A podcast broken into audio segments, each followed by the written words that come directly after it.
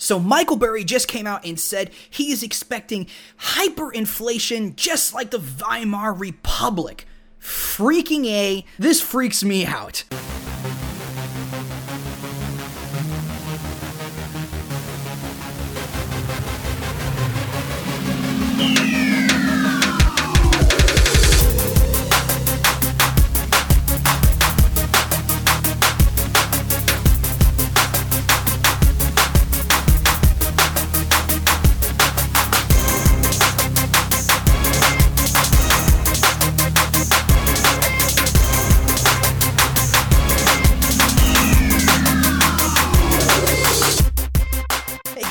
Up? My name is Matthew Spazzini, and welcome back for another episode of the Matthew Spazzini program where we talk about financial freedom and economics. Hope you guys like the intro a little bit. I decided to do a little bit of an intro of what we're going to be talking about right before the music plays. I thought that was kind of cool. So I don't know if we, if if you guys like it, we'll we'll continue to do stuff like that. I thought it was very interesting, and I've seen I've heard, honestly I've heard other podcasters do it that way, so I thought it would be kind of cool to try it out myself. And you know I don't know see see, see what happens.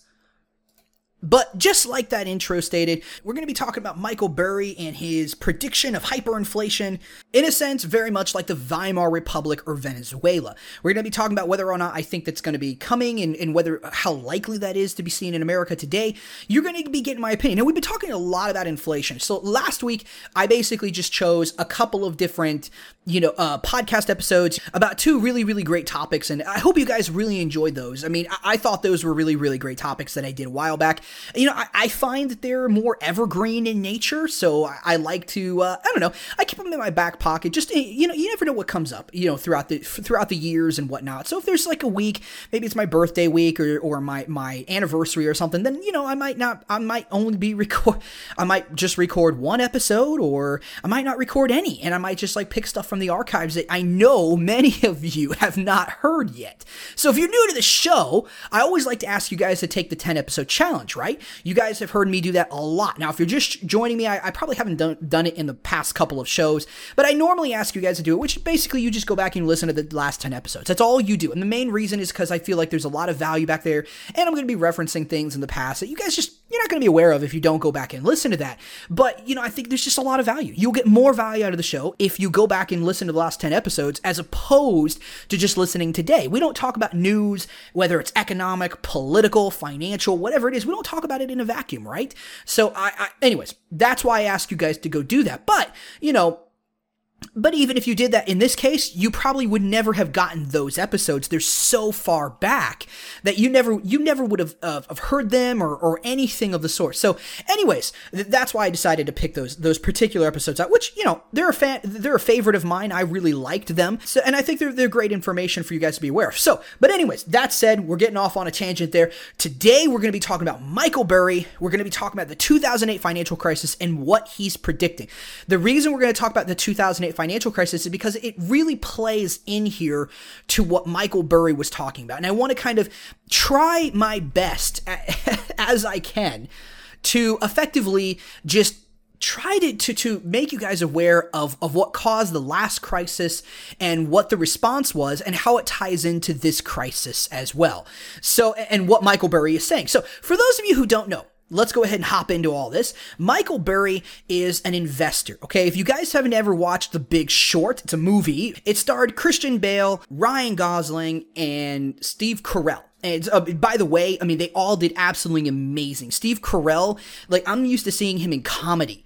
So uh, the idea that he played such a serious role this time around, I mean, I mean absolutely amazing. Blew blew me away. He did a, they all did an amazing job, but I was more probably blown away by Steve Carell's character just because again, he normally plays such a goofy, comedy-oriented character. To see him play at least in most of the stuff that I've seen, maybe he's done more serious stuff uh, outside of The Big Short, but for me, I'm not used to seeing him in that way. I mean, everything that I've seen, like Anchorman in the past and Evan Almighty and a whole bunch of other really funny stuff, you know, he's always played a very, very comedy oriented role. So the idea that he played something very serious, it was very interesting to see him play that. So if you haven't seen The Big Short, it's absolutely an amazing, amazing movie. They do such a good job at showing what happened in the 2008. The only problem is that they don't, they focus all on the greed and the corruption in Wall Street and the banks. What they don't focus on enough, or at all for that matter, is all the government regulations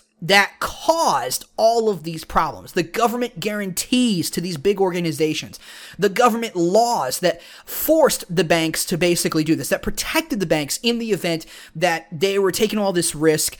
And in the event that it all went bad, they knew that they were going to get bailed out. They knew it wasn't going to come back on them. You see, the system was, the, all the incentives that these big banks and hedge funds and financial institutions, the incentives that they had were to behave in this manner. Now, if they were principled individuals and they actually had a moral compass, they may have said, no, we're not going to. But it's not to say they were all greedy, horrible people. There were probably very good people that worked at those institutions.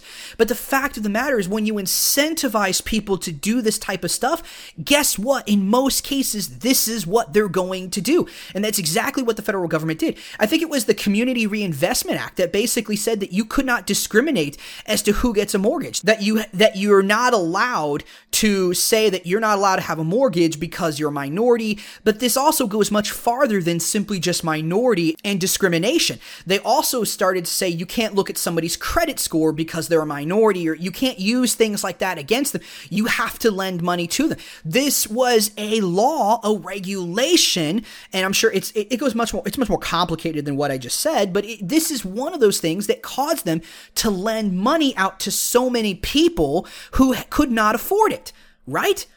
Which was absolutely going on with Acorn loans for the, those of you who don't know, and we'll, we'll get into that too. So, anyways, it was a really great movie. And so, but really what we're going to be focusing on right now is Michael Burry's character, or is Christian Bale's character. Christian Bale played a guy named Michael Burry, okay? Michael Burry. So, I guess Let's actually do some back history before we get into the movie per se.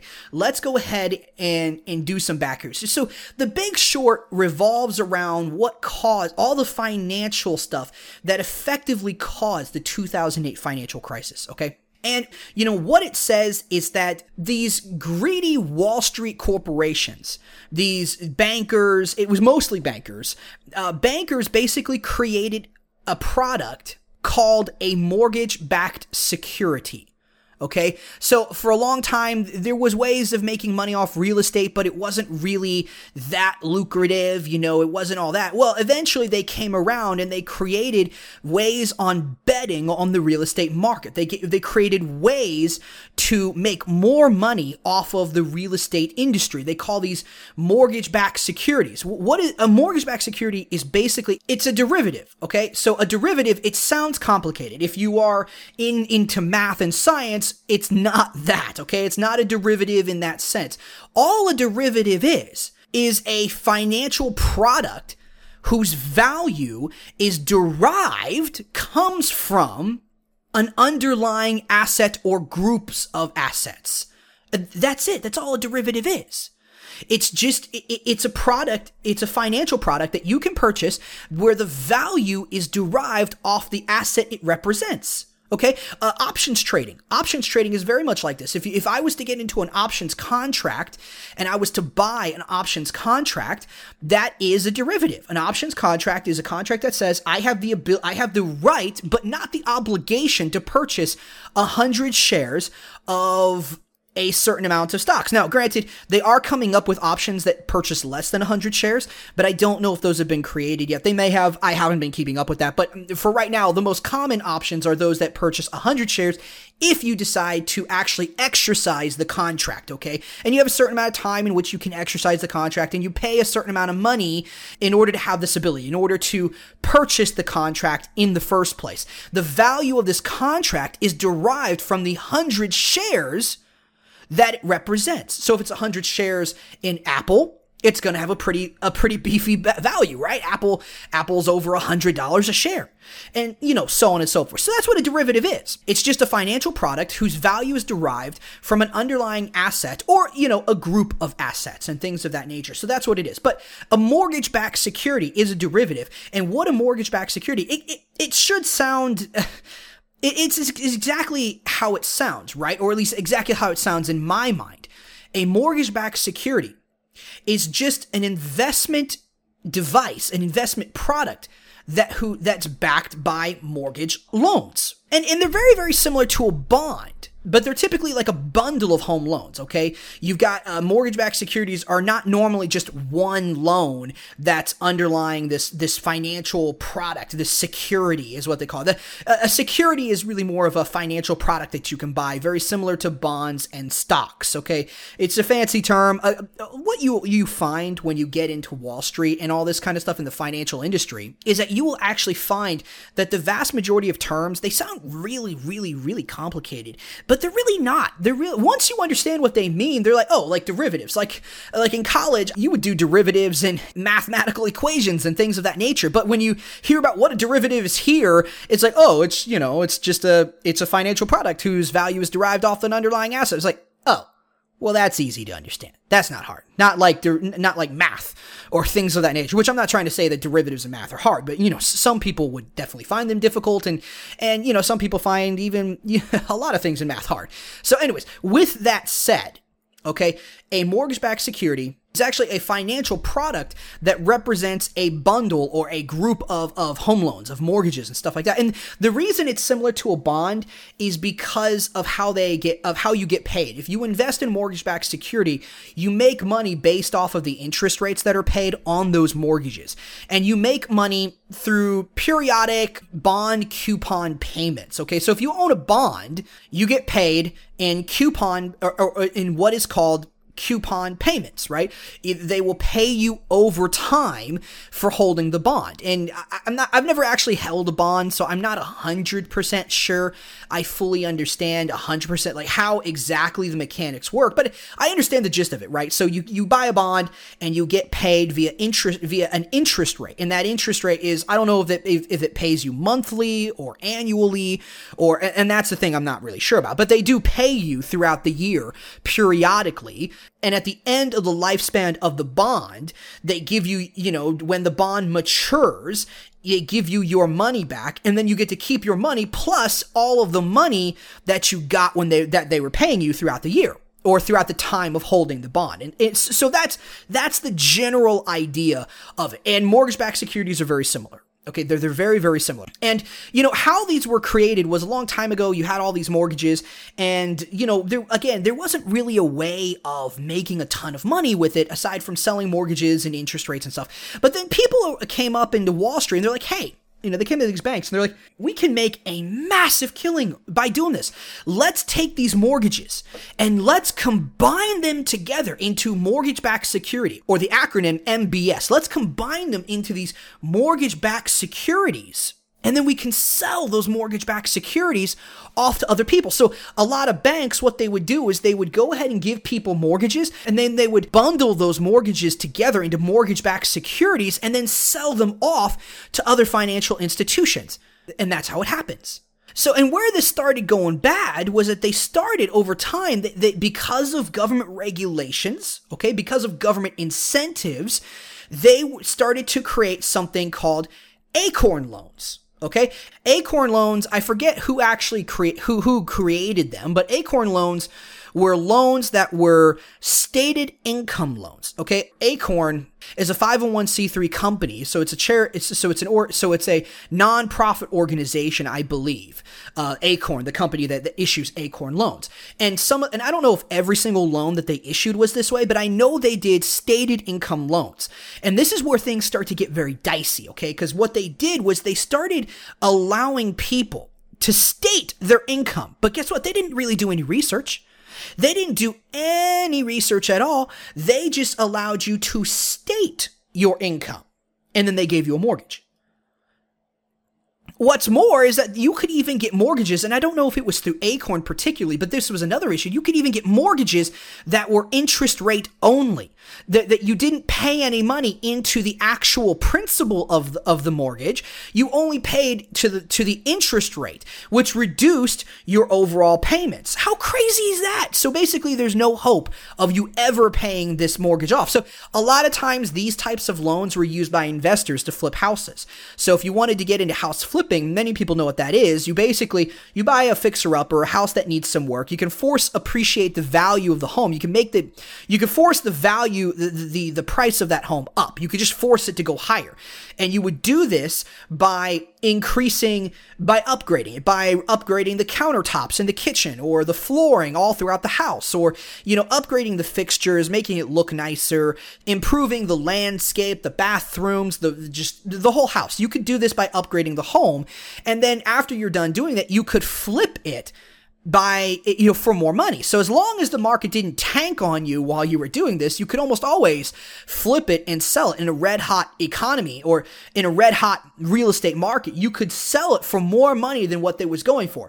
And in a red hot market, this is even better. You could do it in a, in a market that's just kind of going sideways as well, but it's better to do it in a red hot market because real estate values are going up all the time anyways. And then you come in and force appreciate it. You can sell the house for a ton of money. But you see, if you have if you're doing that and you don't have the money to to buy the house uh, you know outright what you would do is you use other people what what Robert Kiyosaki would say use other people's money to maximize your investment. Now I'm not trying to say this is anything that I think that anybody should do but people did it all the time. They borrowed money where they were only paying interest on the home loan and they weren't paying, paying principal so it was a smaller payment for them and this gave them the ability to flip it a lot easier and to maximize their profits as well so, anyways, that was that, those are some people that use the prince the, the interest only loans but I, I don't think that they were used a lot with um let's uh with with actual like homeowners and stuff. They weren't really used very much by them as far as I'm aware. So, but still, they're, they're very very still very risky assets. They're very risky things to do. But they did stated income homes for people who wanted houses, and they gave loans out to people who had no business in having a mortgage, people who could not afford it, who were doomed to default and doomed to failure. That's what they started doing. And, you know, what happened is in these mortgage backed securities, at first it was a lot of, it was mortgages. And what they would do is they would put, combine these mortgage backed securities into what are called tranches. Okay. So this is another, another complicated term. What is a tranche? Tranche and I'm read I'm reading this actual definition right here because I wasn't 100% sure about it. Uh, so I went to investopedia.com. I will post the link in the description. I'll post a link to all of the terminology that we talked about here. So if you guys want to go read up on it, you can go ahead and do that. It's it's all from investopedia.com, so it's really really it's pretty good stuff. Most of it's not really politically biased or anything of that nature. It's just telling you what the financial term means. But okay, here's the, here's this. A tranche is a French word meaning a s- slice or an option or a portion. In the world of investing, it's used to describe a security that can be split up into smaller pieces and subsequently sold to investors. Tranches are common with mortgage-backed securities which are a basket of mortgage loans that are pulled together by for investors to buy, okay? So tranches are a collection of securities that are separated and grouped based on various characteristics and sold to investors. They can have different maturities, credit ratings, and yields or interest rates. They are common with mortgage-backed securities, which are a basket of mortgage loans that are pulled together for investors to buy. So that's kind of just a repeat there. That was the key takeaways right there from that page. So just for you guys are knowing, I, mean, I actually already know a lot about the bulk of this kind of stuff because I've watched A Big Short multiple times um, over the years. I just I think it's a great movie to watch, anyways. I mean, you don't normally see a movie based off of financial markets that is actually really entertaining. Unlike, you know, unlike a lot of other movies, The Big Short was incredibly, incredibly entertaining. It was rated R. There's a lot of language in it and whatnot. So, but it was, it was still, it was an incredibly entertaining and educational movie. And because I'm a big, uh, finance trading investor guru kind of guy because I'm a big enthusiast. I love all that stuff. I'm a big nerd uh, in that area because of that. Admittedly, I, I like it. I like it a lot. Now, no, I don't go watching it on my date nights with my wife or whatever. You know, those movies are, you know, your your rom-coms, your like romantic comedies or, or or just romantic movies in general and stuff of that nature. Or sometimes action movies, you know. Any, anyways, that's beside the point. The point is is that it's not like I watch it all the time, but I have watched it multiple times. And also I've done a ton of research on this stuff. So I actually I knew what a derivative was, mortgage-backed securities, you know, I knew what stated income loans were, uh, Michael Burry, credit default swaps, collateralized debt obligations. I know about all that stuff. Tranches I had never actually researched, which is one of the reasons I pulled it up. Now, I have all these other stuff pulled up because I wanted to just jog my memory. I wanted to say, okay, is this really what I what I've known it to be? Let's make sure I'm right. I know I've looked it up in the past, but I haven't looked at it in a long time. So that's why I got all this stuff up here. So I will make that available to each and every one of you by just posting the links there. If you guys want to go check it out for yourself, do some reading up on the issue, you guys can go ahead and do that. And there's tons of links in these articles, so you guys can literally get sucked into this stuff. And it's amazing. It's absolutely amazing. There's tons of like articles, and it, you'll get down a rabbit hole real quick if you enjoy this type of stuff. And it's one of the best ways to educate yourself. So, anyways, that stated. You're, you're coming here. You're getting the knowledge from me as well. That's only going to benefit you. And there's a reason why I'm telling you this, okay? Eh, we'll get to that towards the end. But, uh, anyways, so a tranche, so basically they would take these mortgage-backed securities and they would combine them into tranches. And each tranche had certain, were, were kind, were divided based off of credit ratings, okay? Each one of these tranches had mortgage-backed securities in them and there were credit agencies that would come out and they would effectively rate the quality of these investments. And at first, so you had like triple A's, double A's, you had stuff like that, right? And the way it would work is the higher the rating, the less the, the, the, the, safer it was assumed to be and therefore you didn't make as much of an investment right? Or you didn't make as much money off of it. So the interest rate paid you less money. It wasn't as good of an investment as the lower rated tranches and mortgage-backed securities were. See the lower rated ones gave you more money to because they were implied to be more risky. But what eventually started happening is that they all became highly risky and yet nobody realized it. Nobody realized it but a handful of people. And that was like, and Michael Burry was one of those. You see, what they started to do was at first they had really good mortgages that were very, very high rates of, of likelihood that people would pay off these mortgages and stuff. There was really no real concern at the time, or at least that they would see, that these individuals would not pay off these mortgages. I mean, barring some kind of cataclysmic financial, you know, event, which eventually did happen that most people thought was never ever going to happen, you know, barring something like that, these people were going to be able to pay off these mortgages. But over time, the high quality mortgages and mortgage backed securities kind of they started dwindling. The the I mean it's like supply and demand, right? You know, there's not an infinite number of high quality mortgages that are out there. There's not an infinite number of high quality mortgage backed securities that are out there as a result. So eventually they ran out of the highly reliable stuff. And then they started filling it with crap and nothing but crap. They started filling them with stated income loans. They started, you know, uh, well, they start they started filling the tranches with mortgage-backed securities that had stated income loans on them. You see, this is what the banks would do. They would lend, or other companies, they would start lending out these mortgages to people who couldn't really afford them. They started lending out all these this money with stated income loans and things of that nature. And then to offset the risk, to get rid of the risk, they would effectively turn around and sell the, they'd bundle them all together in a mortgage backed security and then they would sell them. What was very interesting though is that many financial t- institutions and banks ended up rebuying these products back because it was under the assumption, because of all the manipulation that the Fed was doing, keeping interest rates historically low for decades, for a long period of time, keeping interest rates really, really low, funneling money into the, these markets, lending out money that the banks do not have with fractional reserve banking, things of this nature. With all this stuff going on, it was seen by many people that the real estate market was a guaranteed bet. The real estate real estate only goes up and it will never go down. So it wasn't really seen as risky the perception was warped. You know, the perception was warped because the context has changed. The con, the, the narrative behind this information has changed. The, the context was that real estate was a guaranteed bet. You couldn't go wrong with betting on real estate. The mark, you know, real estate only ever goes up. I'm sure many of you guys have heard that real estate always goes up or, you know, nowadays people say, nowadays people say real estate almost always goes up, but you still hear that lie. You still hear that lie all the time. That real estate doesn't ever do, ever does it go down, or very rarely. It only ever goes up. In 2008 was just a, you know, was just a, a very odd situation. Very, very unusual. And they don't think it could happen again. It could. It will. Okay? It's it's a it's a load of BS. Do not believe the the, the narrative. Don't believe that.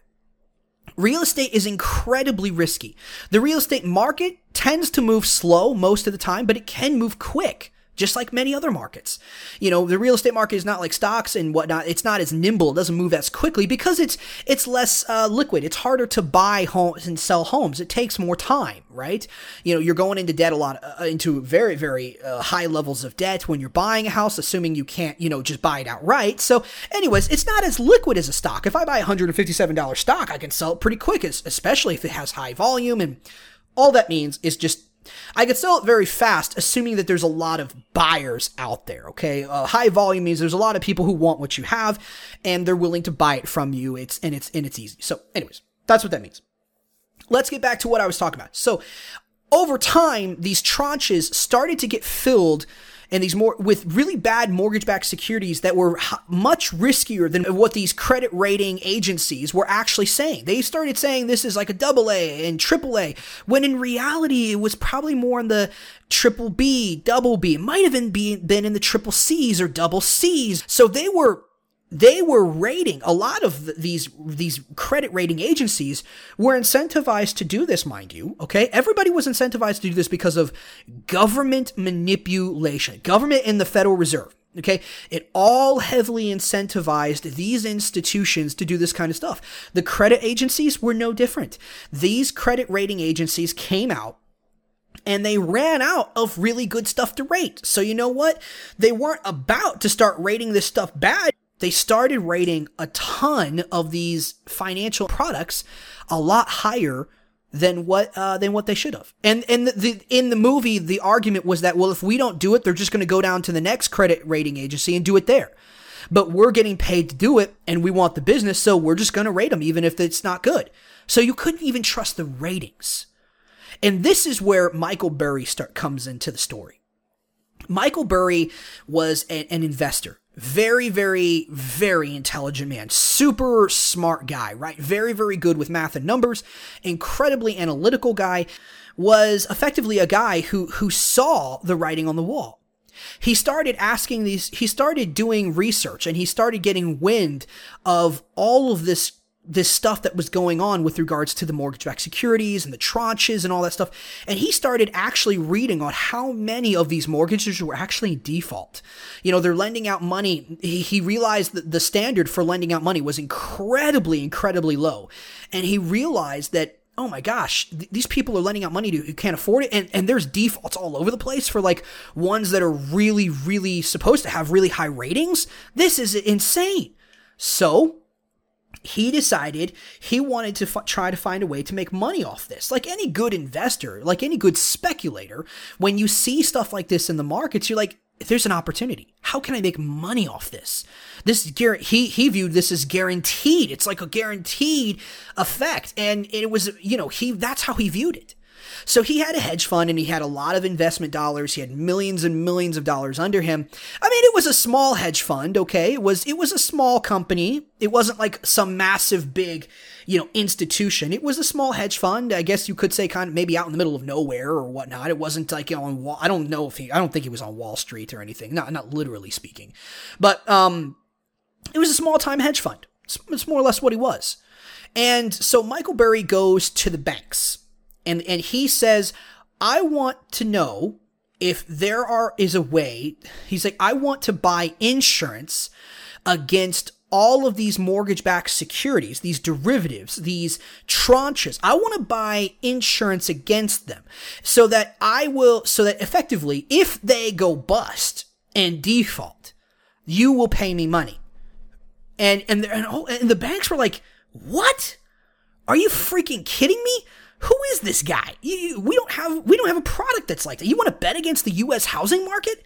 I mean, you, you I mean, he's like the, the, in the movie. They were like, "Hey, man, we'll take your money. I mean, we'll, we are more than willing to take your money if that's what you want.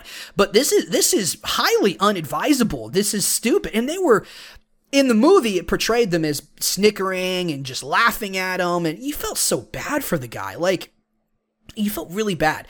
Like they just they just they belittle they were belittling him they were laughing at him they're like what this guy is insane but sure we'll take his money why not so they created an insurance product called a credit default swap I know, right? Doesn't that sound like incredibly complicated? A credit default swap. If most of you guys who have heard that, you're, it probably just go whoosh, right over your head. You're like, your eyes just gloss over. You're like, I don't what the, what the heck is that? Right? yeah, I, I get it. I totally get it. It's not it's not easy to understand. Uh, not when you're just thinking about when you're just reading the name. Again, everything in Wall Street, just like law. Okay, if you go into the the, in, the law industry, uh, the legal industry, what you will find is that there's a lot of term, there's a lot of things that are not hard to understand once you get delve into it, but they have fancy terminology that makes them sound much more complicated than what they really are. Well, financial industry is really no different. You see, the idea is that they want you to be, they want to keep you out of it. They don't want you to understand it. They want you to have to go to them every single time so that to stay out of it. In fact, on top of that, they want it to, they want it because they're trying to create smoke and mirrors so that nobody knows what they do. It's all magic, right? It's all fairy dust and, and godmothers and witches and wizards and crap like that. That's what it is. Right? So that's what they want you to think. Not only does this keep regulators out of the mix and unaware of what's really going on so that they can lobby and get laws passed in their benefit, not like on honestly, if the freaking if the freaking politicians knew it anyways, it wouldn't matter. They're all snakes and, and, and crooked as a question mark kind of people anyways. So they wouldn't have cared even if they did understand, but they don't understand. They don't understand. And most people don't understand. Most normal people don't even understand. Okay? You know, they these terminologies are designed to make you feel stupid. They are designed to make you feel unintelligent and like you're not smart enough to understand it. And the fact of the matter is, if you do some simple reading, some simple research that doesn't take you go very long, you will find out that, oh, a lot of this stuff really isn't that hard to understand. A lot of it's just fancy names for stupid things. Take credit default swaps. We're about to talk about that. All it is is it's a financial derivative. Again, we talked about what a derivative is. A derivative is a financial product that you can buy that whose value is derived off of the asset that it represents, right? So the asset that it underlies it. Or it could be one asset, it could be a group of assets, doesn't really matter. The fact is is that the value is is derived off something else that it represents. Okay, that's what a derivative is. But a credit default swap is a derivative or a contract that effectively allows an investor to make money in the event that a loan goes into default. That's what it is. That's what a credit default swap is. Okay? It's it's effectively insurance. So here here's the definition of a credit default swap. I thought it would be valuable to read this from investopedia.com. A credit default swap is a financial derivative or contract that allows an investor to swap or offset his or her credit risk with that of another investor. For example, if a lender is worried that a borrower is going to default on a loan, the lender can use a credit default swap to offset or swap that risk. To swap the risk of default, the lender buys a credit default swap from another investor who agrees to reimburse the lender in the case the borrower defaults. Most credit default swaps will require an ongoing premium payment to maintain the contract, which is like an insurance policy. A credit default swap is the most common form of credit derivative and may involve municipal bonds, emerging market bonds, mortgage backed securities, or corporate bonds. So, and again, all it is, it's an insurance. It's like an insurance policy. It's saying that it's always used with, with bonds. So what are bonds? Bonds are debt. It's a form of debt. It's a it's a form of debt that you can invest in and you can make money off of. That's what a bond is. So when it comes to these loans, you can buy insurance that basically states that well, if these loans if the these uh, derivatives, these like mortgage-backed securities, these financial products that are whose value is derived based off of the loans, okay? And again, the loans are in themselves a derivative, right? If you got a mortgage, you had to pay a certain amount of money for that mortgage. Well, how do they determine the value of the mortgage? They determine it by looking at the value of the house, right? So the mortgage, the loan itself is a derivative. The value of the loan is derived from the underlying asset. But in this case, the value of the mortgage backed security is derived from the underlying mortgages. Okay. So just, just keep that in mind. But an in, but a credit default swap is like an insurance. All it does is it gives you the ability to make money to protect you against them defaulting. That's all it does. And you have to pay a premium. And so Michael Burry came in and he said, I want to buy insurance against all of these mortgages, these mortgage backed securities, because he's saying that I want to buy an insurance policy against him. And what he understood because he had he took the time to look, he took the time to do the research that all of these other idiots did not understand. These greedy greedy bankers and financial institutions, these idiots had no idea because they never even looked. They just assumed the prevailing narrative, right? That oh, the real estate market is solid. It's golden. It's a guarantee. So like this guy's a dummy. He's an idiot. Let's create a product for him because we want to take his money. Right? You see, Michael Burry knew how greedy they were. He knew the system and he used it to his advantage. He allowed them to think that he was a moron. Now, I'm not trying to say he acted like a moron, but he allowed them, he didn't, he didn't correct them. He, he let their greed take hold so that he could make money. In fact, it was the fact that, you know, Michael Burry wanted to make money because he likes the investment. He likes what he does. He likes making money too. It was that very idea of making money that made him want to do this in the first place. So they, so that the banks and the financial institutions created the credit default swap and they allowed him to pay the premium. So when you get a credit default swap, you have to pay a premium, right? A premium is just whatever you have to pay in order to keep the credit default swap alive and to keep it active. Okay, if you stop paying, then you default and you got to, you know, pay some kind of penalty, I'm sure, kind of like a loan, you know, it's very, very similar to a loan. Um, although with normal insurance, if you just stop paying, you know, the, the typical punishment is you just don't have insurance anymore. Uh, and if you sign a contract saying that I'm going to pay for a certain amount of time and then you don't, then usually you might have to pay to get out of that contract, or I'm not even sure if there is something like that, but you, you get the idea, right? I mean, kind of belaboring the point. The purpose, uh, but the, the, the point is they created these credit default swaps. They didn't actually exist before Michael Burry. And now Michael Burry comes in. They create these credit default swaps because they think, oh, yeah, we're going to take this sucker's money. You know, this is great. This is great. More money for us. So Michael Burry buys millions upon millions of dollars worth of this stuff. And he's paying millions of dollars each and every month. Over time, his investors that he's got the money, he was trying to do everything in his power to keep them from pulling their money out because if he did, he was actually losing for several years. He, he did this early, right? He did this very, very early on. Maybe a little too early, but you never can time these things. He just knew that it's going to be soon when this stuff is going to tank. So he might have gotten in several years in ahead of time. I think it was like, gosh, I, I don't really remember. It was, but but he he got in several years ahead. And basically, he took losses. His fund took losses several years in a row. And his investors started to get squeamish and they started getting very angry. They started to say, I'm going to sue you because Michael Burry is like, yeah, because of the nature of this, I can't let you pull your money out. That will destroy everything that we're going to do. But you just got to trust me. You just got to hang it in there. You hang in there longer, you know, that type of stuff. And eventually, Michael Burry was right the housing market tanked. As we all know, the, the market started to tank. People started to realize that these mortgage backed securities were toxic. Okay? And, and Michael Burry was not the only person that saw this. There were other people that did too. There were other people that saw this as well. And they also, and, The Big Short makes that very clear. He was not the only person. And, and The Big Short only covered a few people that did. I'm sure there was even more. But there weren't a lot. Michael Burry tried to sound the alarm. He tried to be the prophet of doom, if you will. He tried to sound the alarm. No one would listen to him. And eventually he was vindicated. He was proven correct.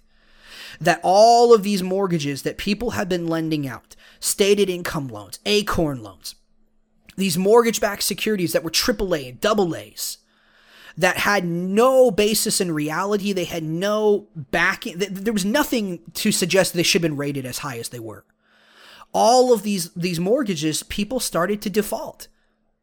People couldn't pay on them any longer. Eventually, the system, the economy, and the real estate market hit critical mass, right? It just it reached a breaking point where people had been in default. They had been in for, for quite some time now. And the system finally started to collapse. Michael Burry made out with, I think, over $700 million. He came back to these bankers and he had his hand out and he was like, come on, pay up, pay up. And they wouldn't take his calls at first. Uh, according to the movie, you know, they were very reluctant to take his calls.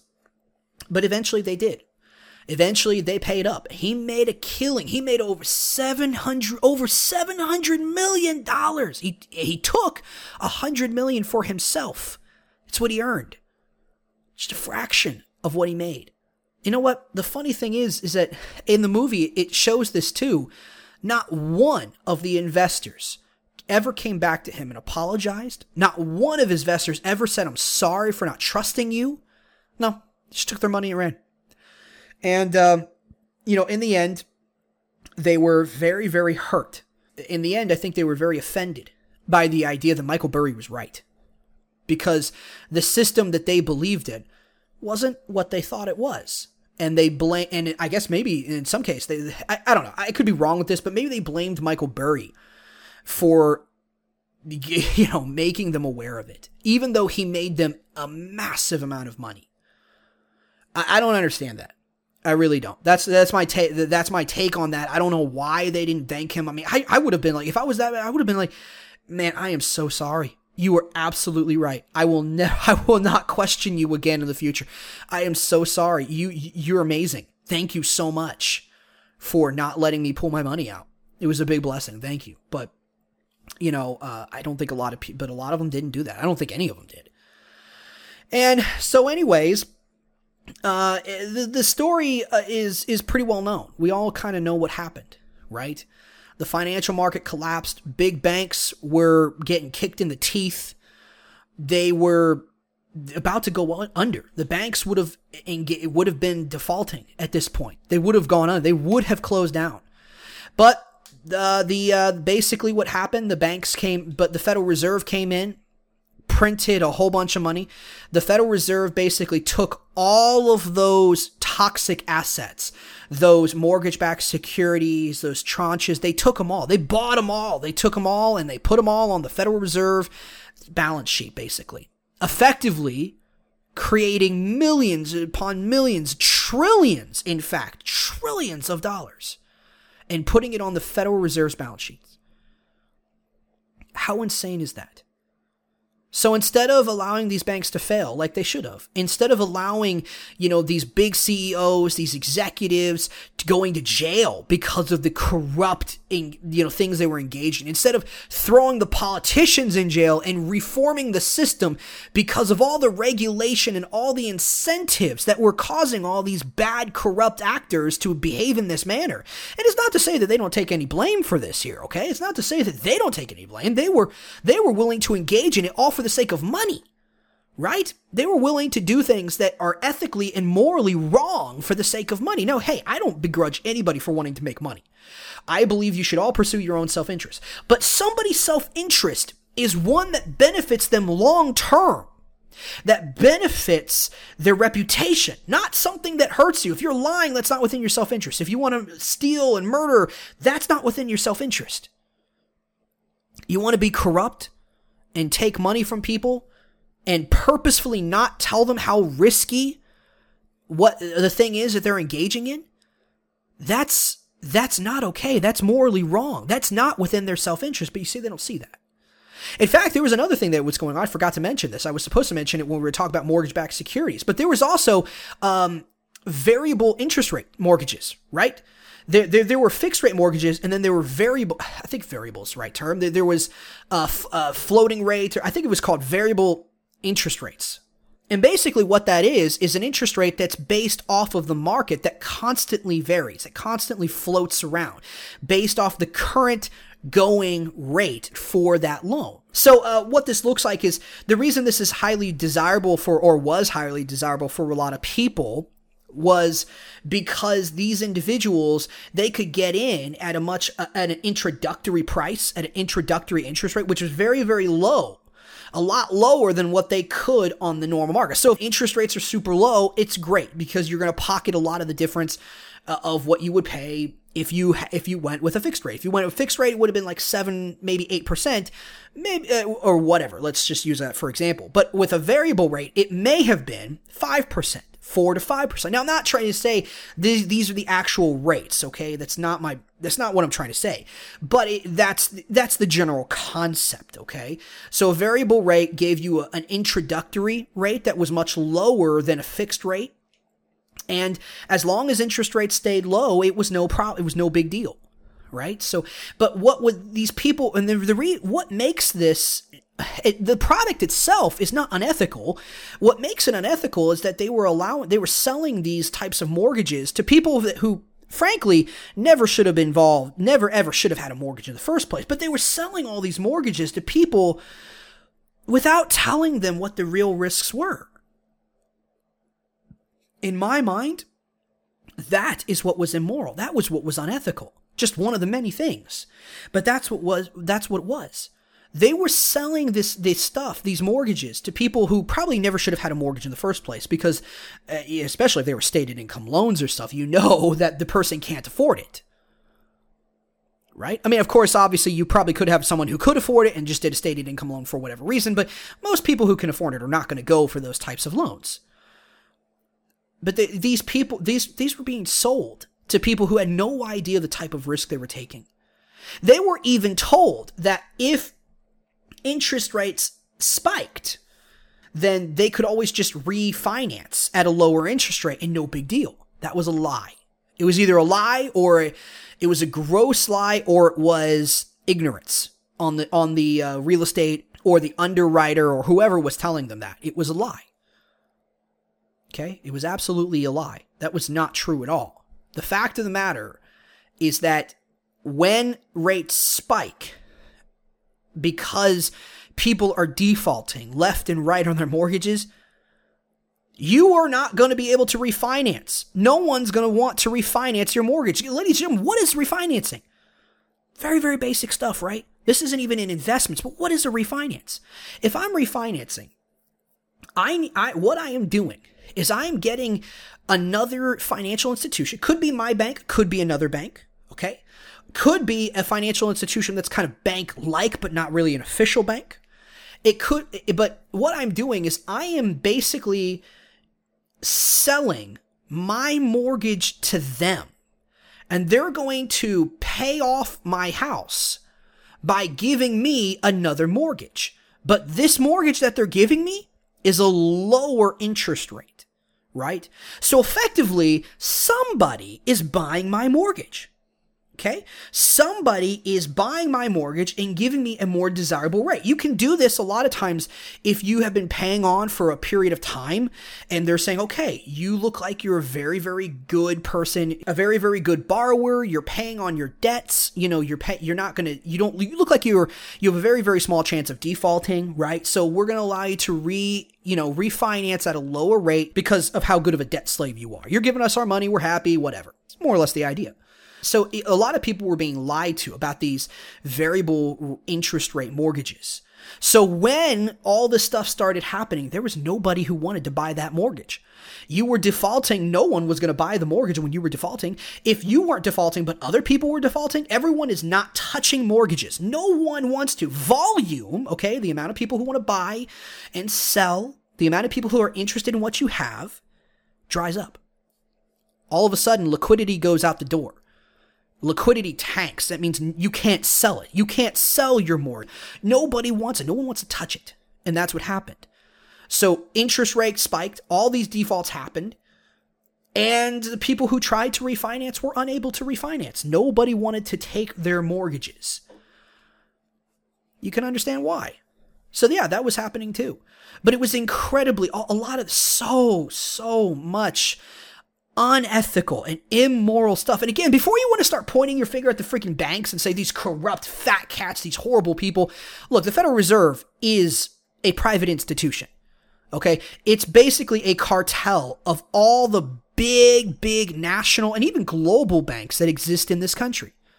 So, what the Federal Reserve did was, again, they took these mortgage backed securities, they took these toxic assets onto their balance sheet. They bailed out these, these corporations. They used taxpayer dollars to do this. Who do you think who do you think benefited from that? Well, in this case, the Federal Reserve did. In this case, and some people benefited uh, eventually. Initially, the most average day people did not, but some people did eventually benefit off this. It just took time.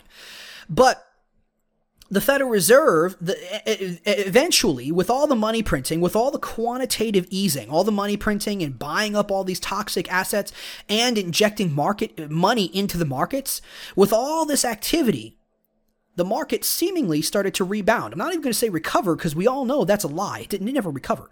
We never recovered from the last crisis. And you could even say that we never really recovered from the crisis before that, too. Every time they print money and they take toxic assets off on the market and they put it on their balance sheet, every freaking time they take money and they inject it into the economy, every freaking time they do that, it is not a recovery, ladies and gentlemen. It just isn't. They're just putting a band aid on the problem, making it worse for future generations, making it worse in the future. That's all they're doing. So effectively, what they did was they took it all on their balance sheets. They printed tons of money and the market started to rebound. It started going back up again. Real estate prices went back up over time. Eventually they did. And guess who owned all of those houses? Guess who owned a massive portion of them? Oh, it was the Federal Reserve. Look at that. The bank of banks, the bank in the sky, the central bank. They owned it all. They owned a massive amount of all of those toxic, once was deemed toxic assets. And you know what they did? They turned around and they sold every single one of those assets for a lot of money. Or at least they sold a lot of them. They sold a lot. They may have taken a loss on some of them, but they sold, I, I don't know exactly, but they sold them and made a killing. Made a killing off of them. What kind of lesson do you think was learned by this? No greedy banker or, or hedge fund manager went to jail. The banks were bailed out with taxpayer dollars through the form of money printing, the invisible tax, right? Inflation. Through the form of taking assets onto the, the Federal Reserve's balance sheets and not making those banks pay for their greedy decisions. Not, you know, certainly not the government. The government didn't take any responsibility for it. They didn't say, well, it was because of our laws and our regulations and our incentives that, that forced the banks into this situation, that allowed them to engage in this. No.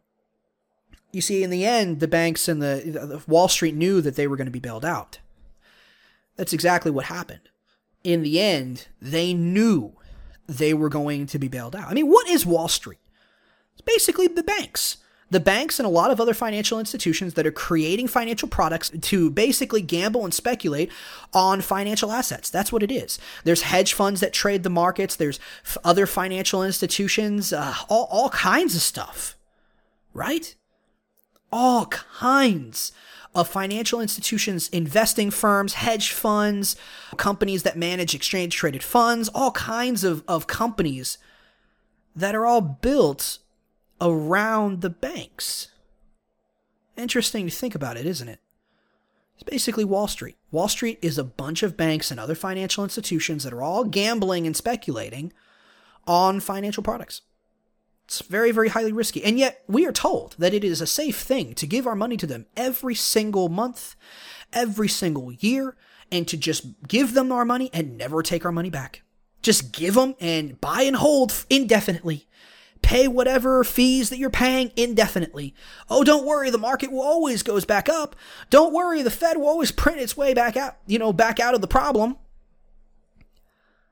Who do you think that really benefits? Do you think that benefits everybody else? Well, it, may seem like it benefits you because you, you, your your money is increasing. It's great, you know, but it's all unrealized profits. What it, unrealized profits are just profits or losses. Unrealized profits or losses are just profits or losses that haven't been realized yet, meaning you actually haven't sold. You're still holding on to it. So you don't know whether you're really, you know, you could say, oh, my account's up $100,000. Well, uh, with unrealized profits, yes, but you haven't sold. So you haven't realized any of those profits. Technically speaking, you could sell tomorrow, and uh, the market could have tanked. Instead of it being 100,000, now it's 50,000. Get what I'm saying? So it does initially feel good for us, but really the amount of money you're getting is just crumbs at a table. You know? The king is sitting up there eating his food and he's flicking some crumbs your way. The poor peasant who cleans up under the table, who washes the table and cleans up the poor servant. That's all it is. In the end, the financial sector of the ruling class, right? They are the ruling class. Wall Street's the ruling class. They're part of that. They're part of the oligarch that exists in America today. It's a mixture of big corporations and politicians and wall, and big corporations in Wall Street, the healthcare industry, the legal industry, all, all different types of industry, retail, everybody, right? Tons of tons of different industry. They all have lobbyists. Literally, the Wall, Wall Street's part of the ruling class. And what pittance you're making for just buying and holding and never taking your money back from these crooks, it's just crumbs. And frankly, in my most humble opinion, now I'm, I'm this is not financial recommendation. I'm not a licensed individual. Okay, I'm, I'm really not. So. my any kind of performance that you hear me talk about or anything it's it's not typical you are more than likely going to lose money so there's your legal disclaimer for our overlords at the uh, you know, in, in government, in government, and the Securities Exchange Commission (SEC), uh, go go consult a licensed individual, whatever. Assume that I don't know what I'm talking about. Assume assume that this is all just for educational purposes only. That said, if it was me, I personally feel that at least for my own finances, I would be more benefited from learning how to manage it myself. Now, I have skills, skills that a lot of other people do not possess. I'm honing my skills constantly. I'm still backtesting my strategies. But with that said, due to the skills that I do have, I think that the best way to handle it is to trade the markets. Uh, for me, to trade the markets, not to invest long term, passive investing. I, I disagree with that entirely. I think I don't think anybody should. I, I, realistically, I don't know if I believe that anybody should be involved in passive investing. I think it's highly risky. It's not a recommendation. Okay, it's just my opinion.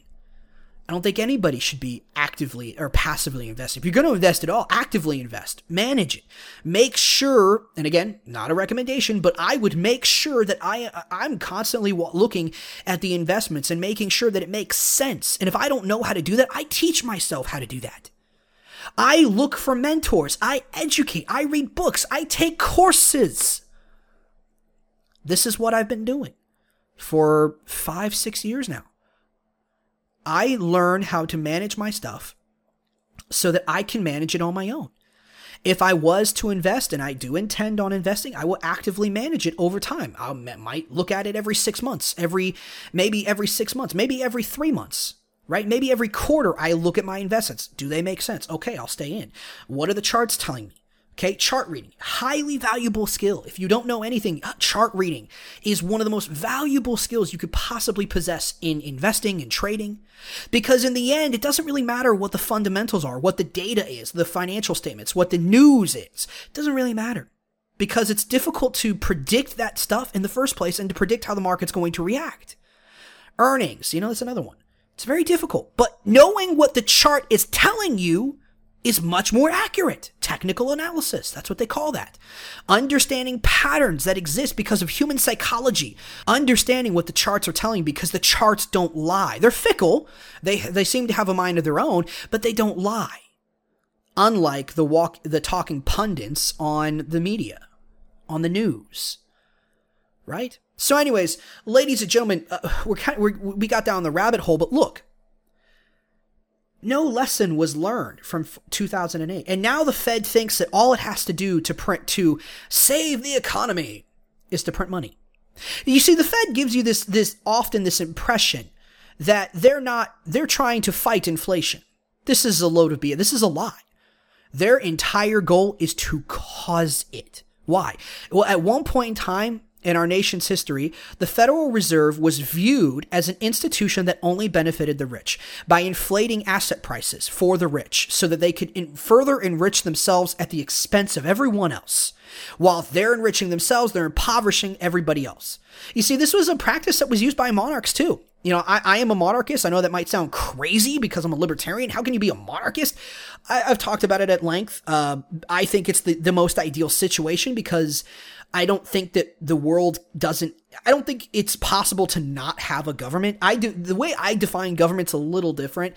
I don't believe in the monopolistic, uh, use of force that defines a state, a government. I believe that as long as you have the ability to use force, you are a government or a pseudo government. You're kind of like a de facto, right? Maybe not official. So I believe it's impossible to not have a government at all.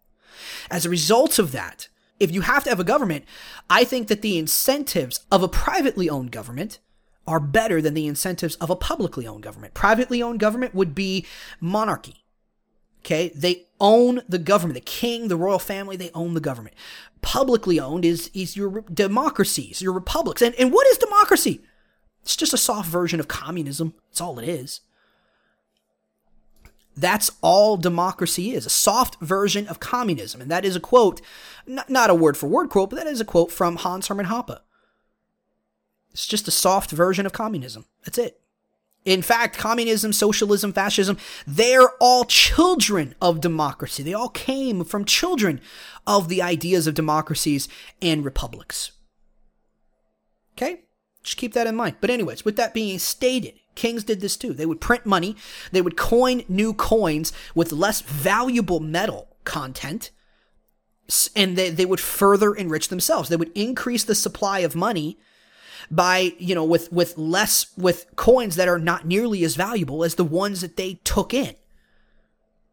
They did this all the time. They were highly limited in what, how much they could get away with this because everybody knew this is what they were doing. And they knew that it wasn't for the benefit of themselves. They knew it was for the benefit of the freaking king. That doesn't benefit us. They knew that. There was no lie that stated, oh, this benefits you. If kings could have convinced people that all of their actions were to the benefit of, their subjects, of their citizens, if kings could have convinced them, then kings would be doing the very things that all the, the governments of democracies and republics are doing today. The fact of the matter is that the very idea that they were king and that they owned the government, it was theirs, they could pass it down to their children, it was literally like an estate, an asset, an investment for them. The very idea that everybody knew who the king was and they shared no power and they shared no power with the king that very notion is what made people always hypersensitive to everything the king did.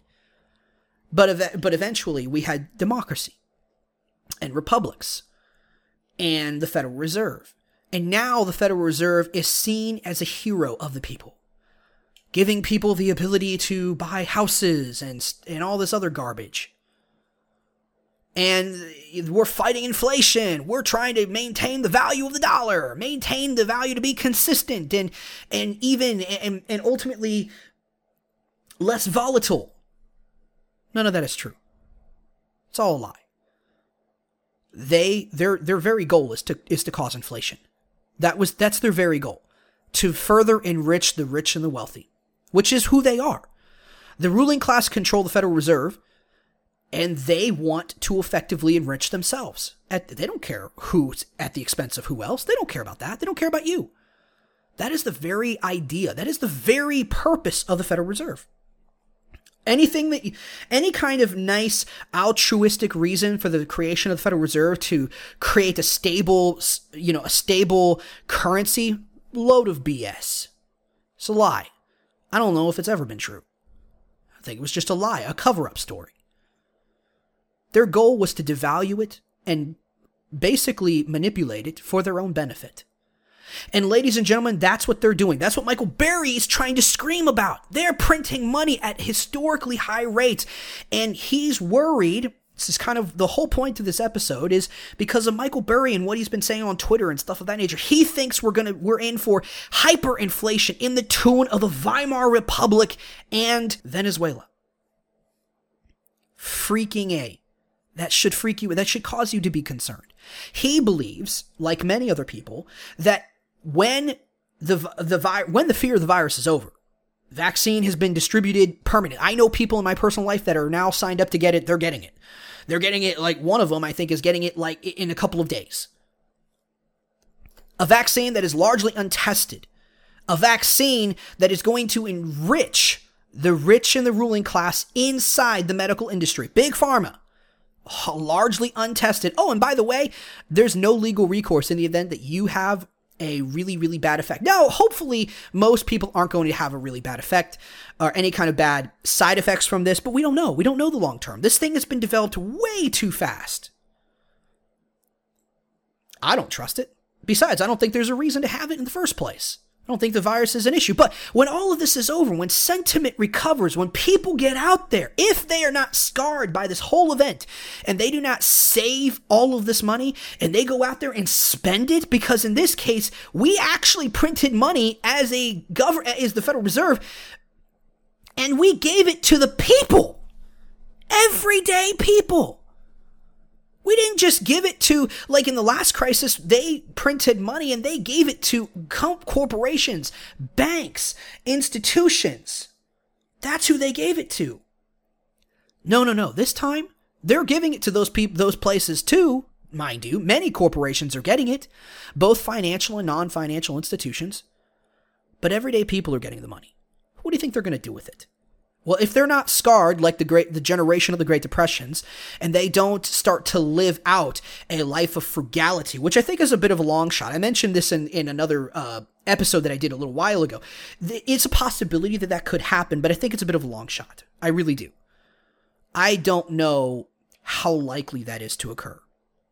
I don't think people are incredibly scarred from it and are going to start adopting a new life of frugality. I don't think a lot of people have managed their money to even be able to be frugal. Most people are living right on the brink of destruction financially. Most people have more debt than they ever should have had. They're underwater. They are drowned already, right? They are drowning. They're not over, forget being over their neck. They're over their head in, in debt. And they don't have the money, and they barely have the money to cover it. They're not living under their means. They aren't living at their means. They're living above their means. And all it takes is for them to lose their job and they are screwed. They have no savings. Nothing. They're not working on getting rid of their debt. Nothing. So, ladies and gentlemen, he's warning, Michael Burry is warning that when people start, when, when the system, when everybody recovers and sentiment recovers and people start to get out there and they start to you know, live, you get back to a sense of normalcy. I mean, right now, currently, uh, yes, many people ha- have maintained their jobs. They're doing okay because of unemployment and stuff. Again, unemployment is all printed money too, by the way. Do you think that money comes from any kind of reserves? I doubt it. Pretty sure it's just savings. Pretty sure that's all it is. So, ladies and gentlemen, there's tr- uh, uh, money to the tune of trillions of dollars that are being created, being injected into everyday people's hands. Like I said, last time it was all being given to the financial institutions. It was all, all that money was being given directly to the rich and the wealthy, and they don't use the money in the same way that the poor people do. Remember, poor people is not a financial uh, how would you say? It's it's not a financial status symbol okay? If you're poor that doesn't mean that you have no money. It means you are poor. Poverty and, and being poor is a, men, a mental state that you have about money. Being poor doesn't mean you're broke. There's a lot of really really really rich poor people out there. A lot of people who have high incomes and who have massive amounts of money that are very poor. Poor people spend virtually every dime that they make. They don't invest. They don't save they have a very, very high time preference. Okay. Time preferences are an economic term. If you have a high time preference, you spend everything you make. If you have a low time preference, you, you're, you're future oriented. High time preference, you're very short sighted, very short. You, you only see things very short term. Low time preference, future oriented. You save, you invest. Okay. Easy way of keeping that in mind. Mo- poor people have a very high time preference. They, they spend everything. They do not save. They do not invest. None of it. And when bad things happen, they play the victim card. They always think it's because of some other reason for why the bad thing happened. It's never because of their, it's never because of them. It's never their fault. They don't take responsibility for their actions. They do not view life as being one that they create. They do not view life as being in their control. They have an external locus of control if you're talking about psychology. They always think that something else outside of their control is causing their problems. Racism, feminism, sexism. Well, it wouldn't be feminism, it's uh, sexism, you know, uh, ageism. uh, garbage like that, right? So that's what they say. That's a poverty mentality. A wealth mentality is one where I control my life, right? I have a certain amount of control and my, I take responsibility for my actions. Something bad happens to me. I come, I realize that it was probably my fault. I made choices that either made the situation worse, assuming that it really wasn't, because there are stuff that happened to us that isn't our control, but we can make decisions. We, we choose how we respond. And someone who has a wealthy mentality understands that my reaction determines the direction and determines how bad things get or how good things are or how good things get. So a wealthy person sees nothing but opportunity. A wealthy person understands that they are the captain of their fate. They are the master of their soul. In, in, fact, in The Big Short, that very quote was framed in Michael Burry's office. I don't even, I, I don't know if that's how, I, am assuming that it, the, the movie focused on that image. And I'm assuming that that was an image that Michael Burry really did truly believe and probably did have in his office. Poor guy was so disgusted by how his investors treated him, was so disgusted by the whole thing that he he only managed that fund for like a, another year or two and then he just went off and did his own thing. He's just managed his own money. And he took kind of a hiatus for a long time. Now he's back, sounding the warning calls, shooting up flares and red signals, red flags, telling people that the minute that every all this money printing, the minute that people start to get back to normal, they're going to spend it. They're not going to save it. And when that happens, what is that going to cause? How is our economy going to look? He thinks it could result in a Weimar Republic Venezuelan style hyperinflation scenario where inflation gets out of hand. Everyday prices of things just go up and uh, across the board. Now, nothing goes up across the board evenly everywhere, okay?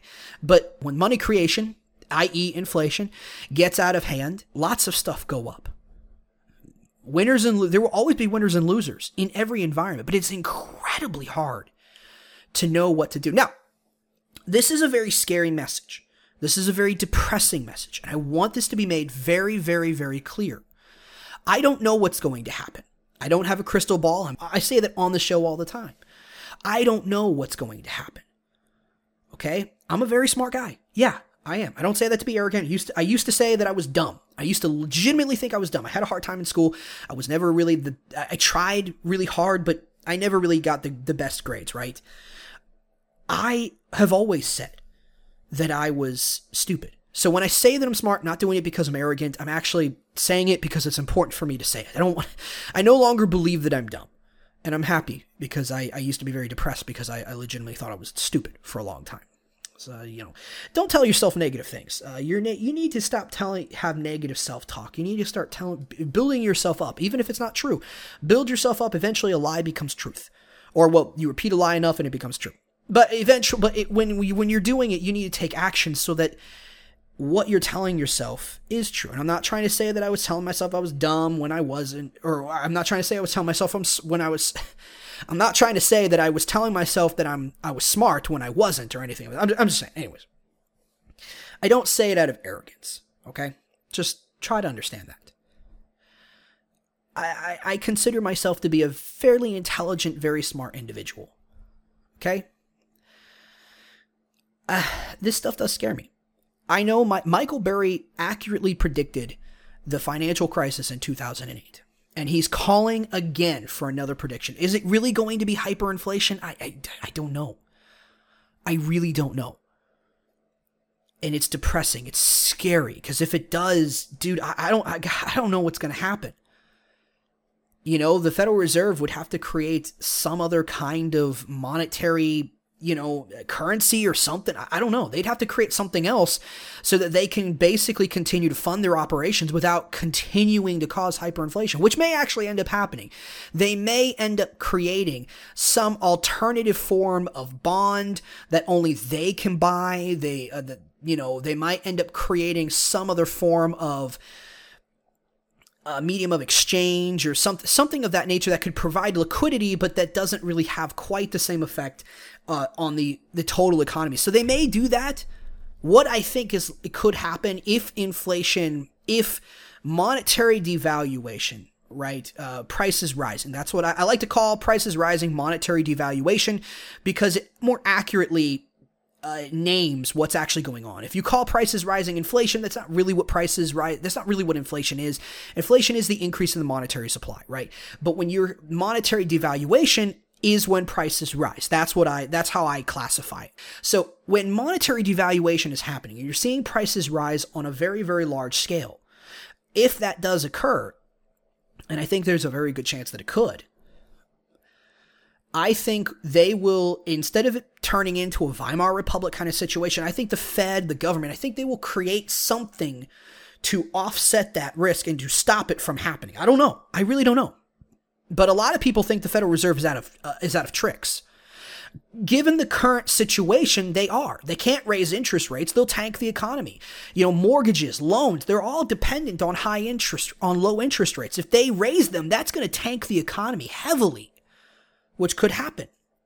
You know, typically when inflation, uh, you know, when money printing gets out of hand and it causes uh, rampant, uncontrollable monetary devaluation, you know, prices rising, when that happens, the way they would respond historically would be to t- how they would tamp that down is by raising interest rates. But if they do that, they will cause a massive crisis bigger than the one they already have. They would cause everything to tank and fall. So I don't they don't really have access to that. They could print more money, but then you got the law of diminishing returns, right? You know, eventually it's going to be less and less effective. And you're going to have to do more and more of it. And if that money starts finding its way into the hands of everyday people, which it is doing so, it could cause very noticeable prices uh, to rise. It could cause a very noticeable rise in prices. It absolutely could. It is, this is not an overstatement. I'm not trying to overstate this to sell you guys a, a product or service. I have nothing. I'm not going to do any fi- affiliate marketing services.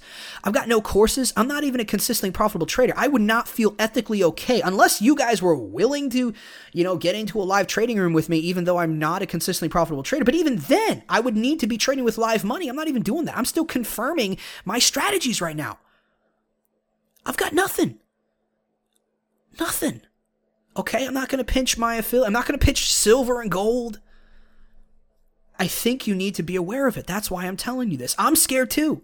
That's why I'm telling you this. I'm getting my fears out there, out there in the public. I'm, I'm letting you guys know. I don't want you to panic. Please don't panic, okay? But if you only got a few thousand dollars in gold and silver, I don't think that's enough. I really don't. I mean, I've got, I got, you know, I have a little bit of silver. I don't have a ton but I got a little bit. I'm putting more in all the time. And yeah, I would probably I'm going to continue to buy more. If I can get it if I can get my hands on gold, I'm going to do that. But, you know, so far I've got a lot of money, but none of it's earmarked for buying gold. Maybe I'm going to have to start re-earmarking some of the money reserves that I have. But still, it's not going to no matter how much money I do, it's I don't have enough money to offset the risk entirely. If this stuff happens, it's dangerous. It's scary. I think I, I do, but here, instead of being horribly, horribly depressing, because I'm getting depressed already, I'm going to be honest with you. I've been hearing this message for a long time now. Hyperinflation is coming. Back in 2008, Austrian economists, some of them said hyperinflation was coming. They were baffled when it didn't. Okay? Back in 2000, people have always been claiming that hyperinflation is coming. All right? It always seems to elude everybody when people start to claim that. Michael Burry is a very smart guy. Okay? But there is a chance that he's wrong. Maybe we will see some prices rising. Maybe we will see our money becoming devalued, but hyperinflation may not actually occur. Okay? He's a very good guy. I don't doubt Michael Burry. But every single time people call for this stuff, it tends to not to materialize. Now, I'm not trying to say that to I don't want you to be lured into a false sense of security. This is something we need to be heavily concerned about. But look, I've been hearing this message for probably, gosh, six, seven years now. All right. Here's so I, am kind of immune, uh, not immune to it. I'm, I'm a bit resistant. I used to get horribly depressed when I heard it. Now I'm like, okay, yeah, I've been hearing that for a long time. It still hasn't happened. I don't doubt that it won't happen at some point in time in the future. I know that it will. I, I, I believe very strongly that it will happen at some point in time in the future. But it hasn't happened yet, despite all the claims.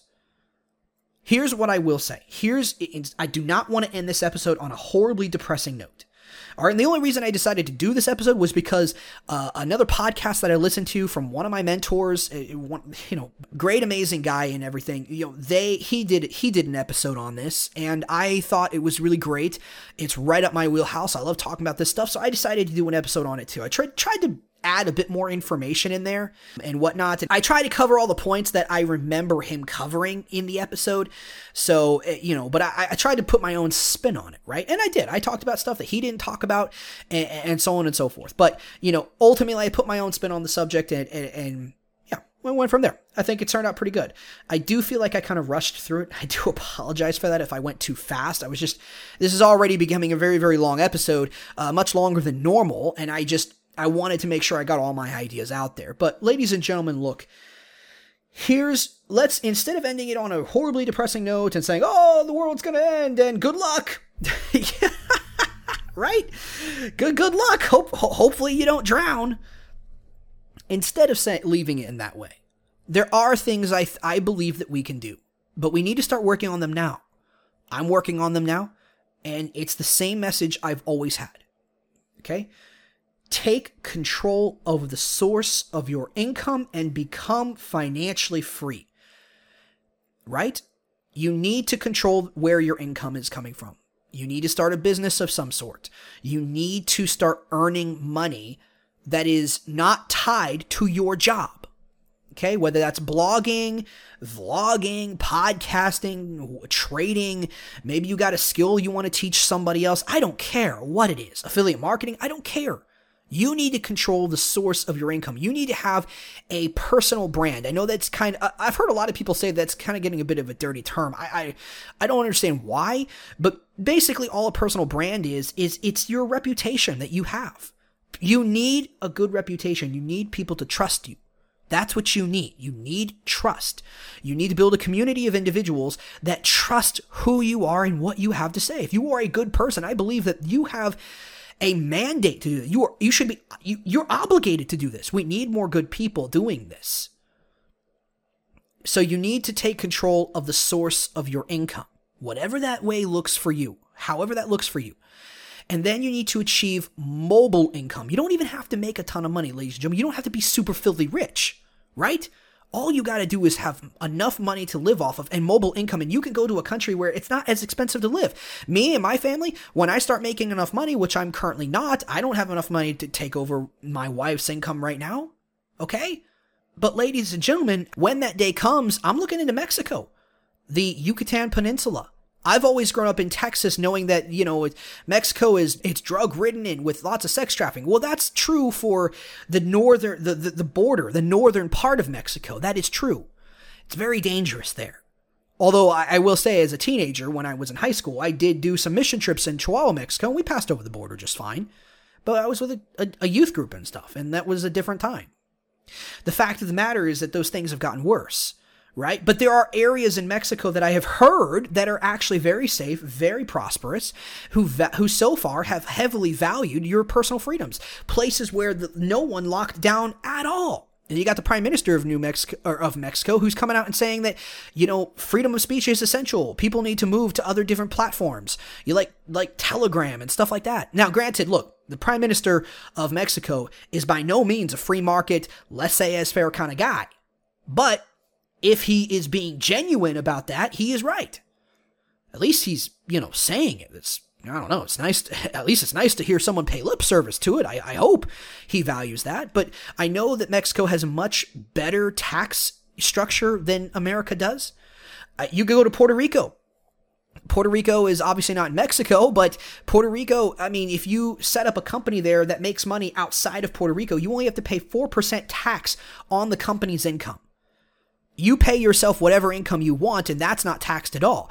And whatever money you make in Puerto Rico that your company that's set up in Puerto Rico makes, it is tax exempt from the US taxes. It's one way that people in the U.S. can have their money tax free, and you're only uh, you're only taxed a flat rate of four percent, and that's only the company that's set up in Puerto Rico that makes money outside of Puerto Rico. How amazing is that? Puerto Rico has a lot of unsafe areas, ladies and gentlemen. It's not a very big place, it's a small island, but there are some very, very safe communities and safe areas, even inside such a small country like Puerto Rico. All right? So that's the stuff that I'm looking at.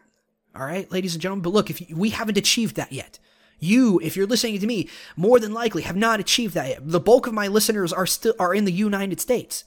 I got some people, I've got some downloads from Russia, Cambodia. That's freaking awesome, by the way. I think that's amazing. Really, really cool stuff. Got some people from Canada. You know, we're, we're getting people outside the US. Freaking cool. Welcome. I do not know how to speak any of those languages, right? Freaking cool. But if you are in the US, and most of you are, you need to be striving to take control over the source of your income and to achieve mobile income.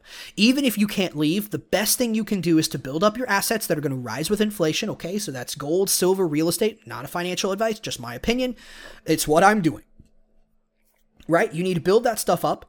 But in the end, you're not, you, more than likely, you're not independently wealthy. You don't have enough money to, to live off that.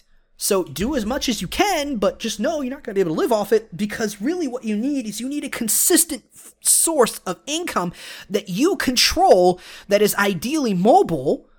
But even if it's not, you need a consistent source of income that you control that allows you to constantly flow into con- consistently live off of and put into assets that are going to rise in value. You need to be constantly putting having a, a stream of income that you could put in and out, in and out to protect your money you need a consistent form of income. Because let's be honest, a lot of people think that corporations really like inflation. If they're if they're intelligent and if they really truly know, I, I don't think they do. Because it makes it more expensive to do what they want to do.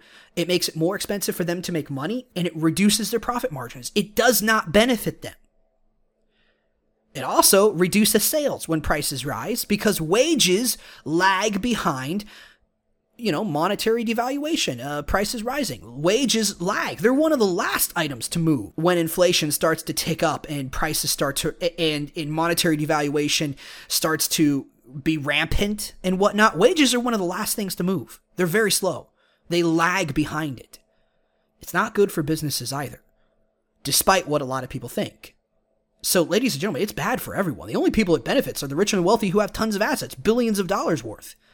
And that ain't you and me. It's just the truth.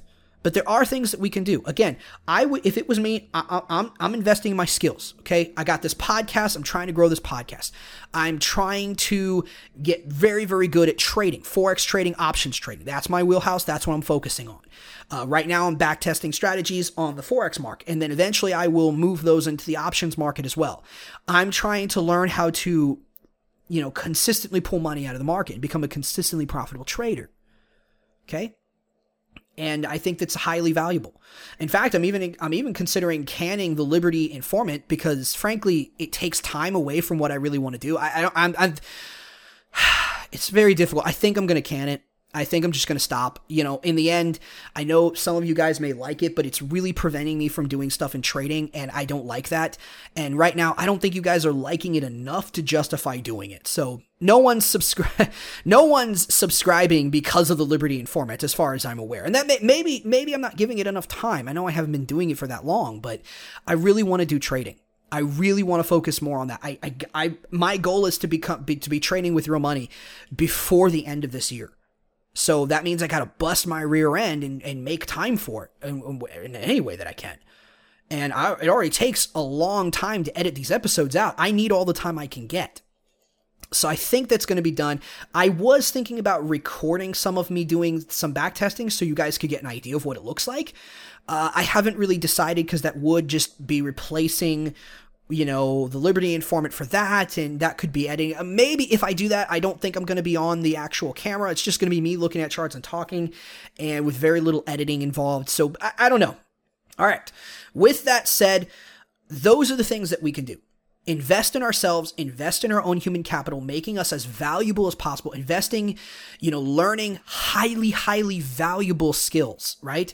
Trading, investing, that type of stuff, you know, personal finances, whatever your your stick is, and then you know, taking control of the source of our income, having that consistent stream of income that you control, and trying to get it to be mobile income.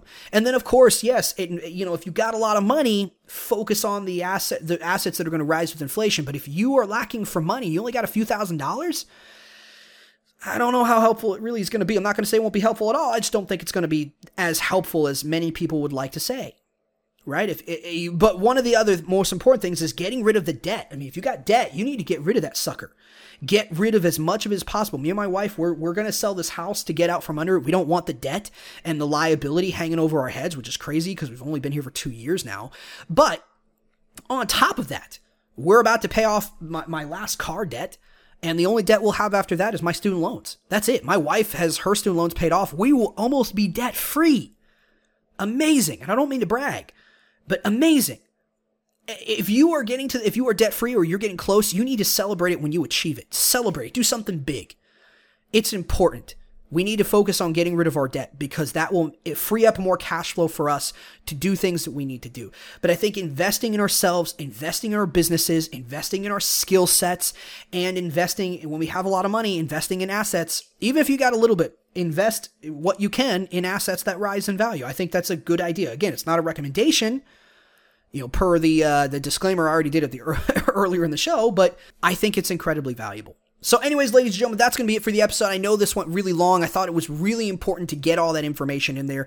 I, I, I hope it was very valuable to you. I hope I did a good job explaining it. I, I do apologize if I went too fast. And I hope I did a good job. I really, really hope that I did. But, you know, uh, uh, one more thing uh, you need a community of people because a lot of us won't have the ability to get out of the country if this is really that fast, that close. And, you know, within the five, next five to 10 years, if we can't get out of the country, and I don't know, I don't know if it's, it's going to take that long or not. I have no idea. What I know is that if we can't leave, we need a community of individuals that we can all rely on and protect, use to protect each other. That's what we need of like minded individuals. So we need to get really, really, really good at finding a group of like minded people in our local areas and online, all of that. We cannot survive on our own. So I, I, I really, really want to stress that. Okay. So that being said, ladies and gentlemen, again, that's going to be the end of the episode. Hope you guys enjoyed it. I very much did. If you liked it, make sure to like and subscribe. Make sure to head over to iTunes, leave me a rating review. It's one of the ways we get this show to be more visible. You know, it, allows us to get on the rankings and stuff. If you're doing that, I know it's asking a lot for you guys. They're very busy, but hey, if you like what I'm doing here, help me spread this message and help me spread the message of the show, right? Help me do that. I can't do it without you guys. I need you guys to go and leave a rating review. If you guys are loving what I'm doing here, then please take the time to do that. It really, really helps. Also, this message, this warning that I just did, this episode, it's hard to listen to, but there's a lot of people that need to hear it. Okay? If you do not have the the the, the knowledge and the know-how to go and, and, and sound the alarm, let me be the one that do it. Please share the show Share the show with people that you that are in your life that you think would get a lot of benefit out of it. I always say share it with three friends, share it with someone, two people that you know are going to love it, one person you're not so sure but you think they're going to you think they need to hear it. And you know, hit that share button. If you're on Gab, Parler, Twitter, wherever, hit the share button. Make sure to share it, okay? If you see it pop up on the platform that you are on, make sure to share it. It needs to be shared. People need to hear it. We're trying to sound the alarm. This stuff could be coming down the line. I think it is. I don't know when it happens.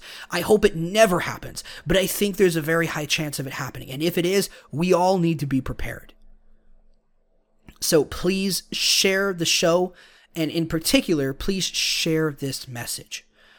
Okay, that being said, ladies and gentlemen, I love you. Thank you so much for coming here. You know, you guys coming here is what it just it gives me it fills me up with it warms my heart and it fills me up with so much joy and, and hope in the future. Ladies and gentlemen, you guys are absolutely amazing. Thank you for coming here each and every day. If you want to know what's going to happen in the future, you come and you listen to the show today. And I and I, I'm very very appreciative of you guys coming here each and every week and, and spending spending an hour or in this case close or in this case over an hour with me. But you know I love it. Thank you so much. I love you guys, each and every one of you. That being said, as always, know the risks, plan accordingly, and have a great day.